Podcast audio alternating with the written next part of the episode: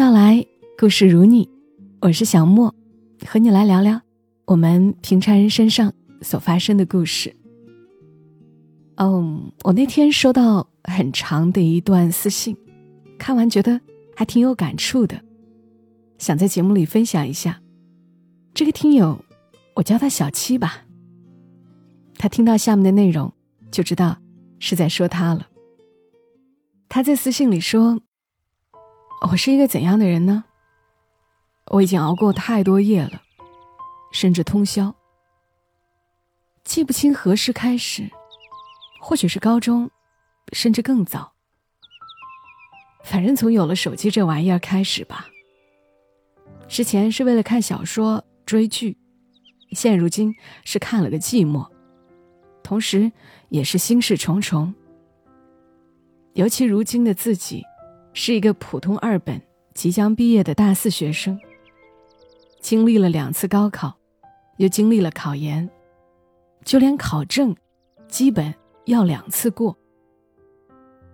身高从初中开始，就带给了我自卑，连之前值得傲娇的成绩，也在一步步被碾压。身材外貌，总给了我不自信的理由，而所谓别人口中的气场。让我自视 OK，可其实社会还是很现实的，天生的无法改变，但后天可以弥补的，甚至做到更好，只是自己好像没有了动力，缺乏勇气、耐心，还有毅力。九七年底生的我，常常会因为年龄感到差距，很多同龄人已经是某个行业的某某某。而自己，还是个没有着落的人。曾经我也想过，自己会有一段怎样的恋爱，而如今，却从未谈过男朋友。或许吧，有人喜欢过我，而我，也喜欢过初中的那个男孩儿。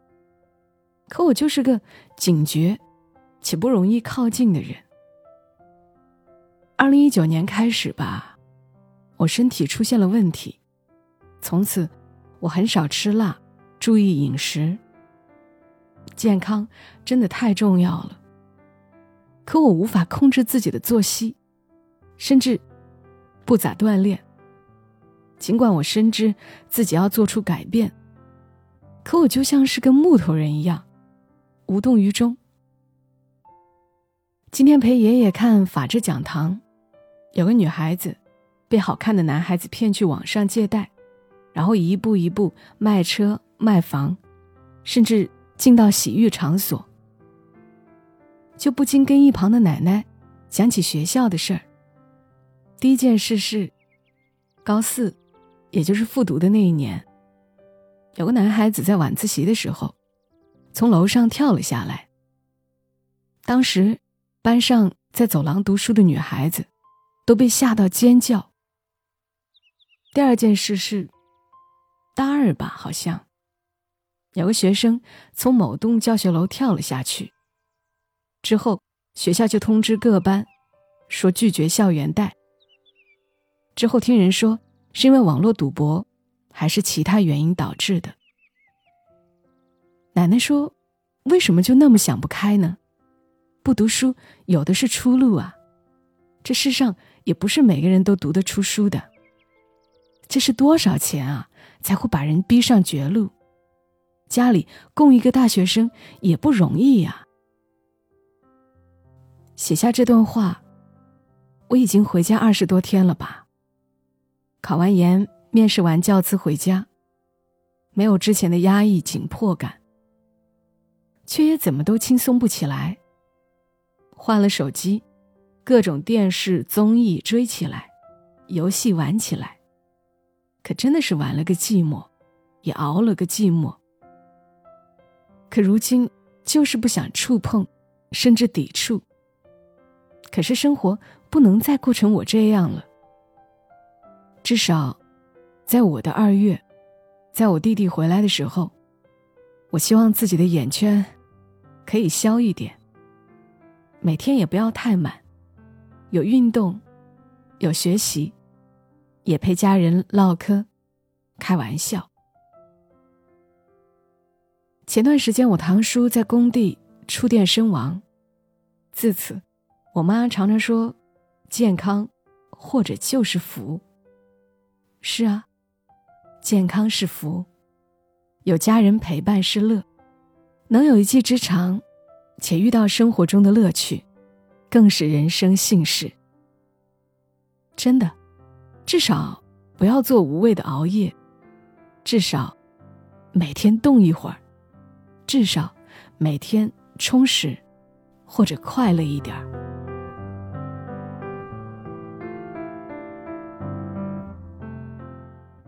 好了，以上就是听友小七发来的私信。我为什么会选择读出来呢？因为我猜，正在听节目的人当中，一定会有人说：“天哪，这说的不就是我吗？我就是他这个状态。”很多人可能都会有一种，一天天的啊，刷刷手机就过去了。一晃，这一年又过去了，似乎一事无成，似乎没什么事儿是自己坚持到底了的。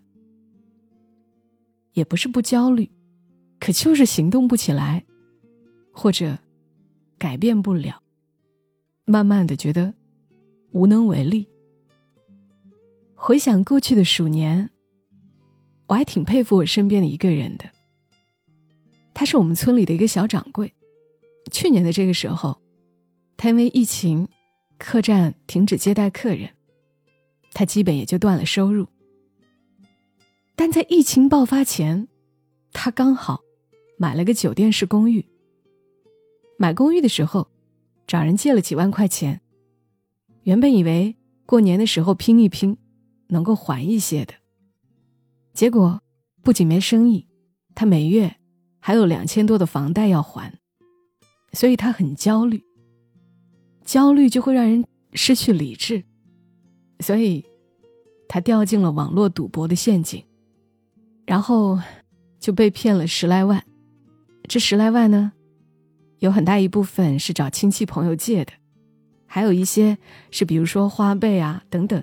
各种网络借贷平台，在确定被骗了之后，他一脸憔悴的来找我，跟我描述了他的遭遇，然后他说：“他完了。”我问他：“你到底一共欠了多少啊？”他掏出一个本子，在我面前一笔一笔加上，总共十七万多。对于当时民宿还不能营业。未来收入不明了的他来说，他说：“我想死，死了就一了百了了。”我只好劝他：“你死了也解决不了问题，借贷平台会联系你的家人的，他们有你的通讯录的，你无非是把难题留给了你的家人们。以你以往赚钱的能力，你大概需要三年。”就完全可以把账还清了。你就当这三年白干了吧，也不是完全看不到希望的。后来他换了家民宿当掌柜，毕竟村里总还是有能够撑下去的民宿嘛。然后他变得比以往更勤快，好在后来三月份村里就可以接待客人了。只要是能够赚钱的活，再辛苦。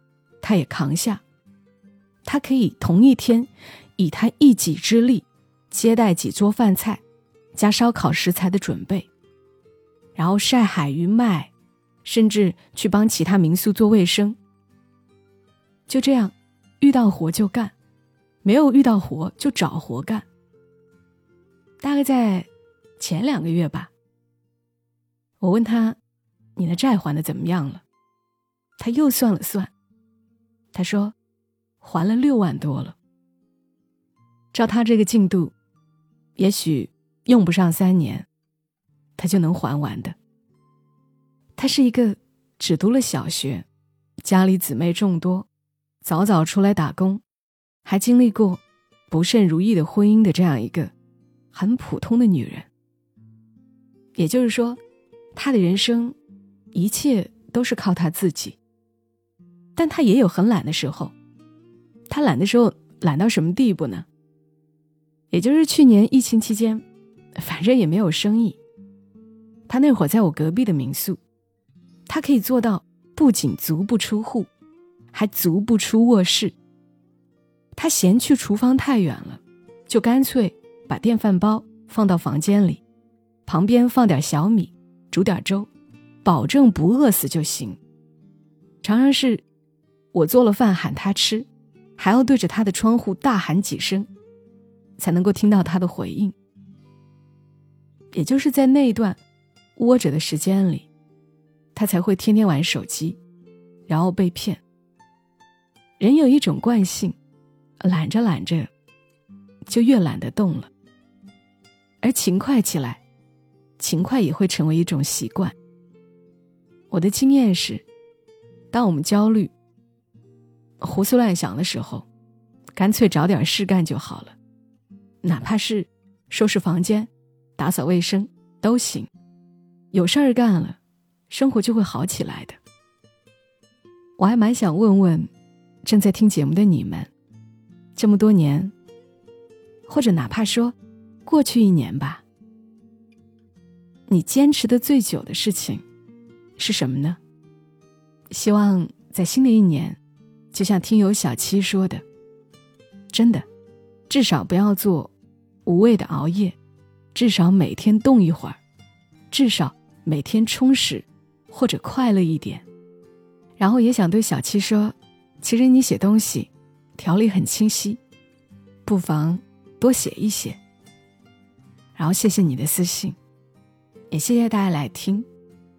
这里是默默到来，我是小莫，欢迎你的转发、点赞还有评论。祝你一夜好眠，小莫在深圳，和你说晚安。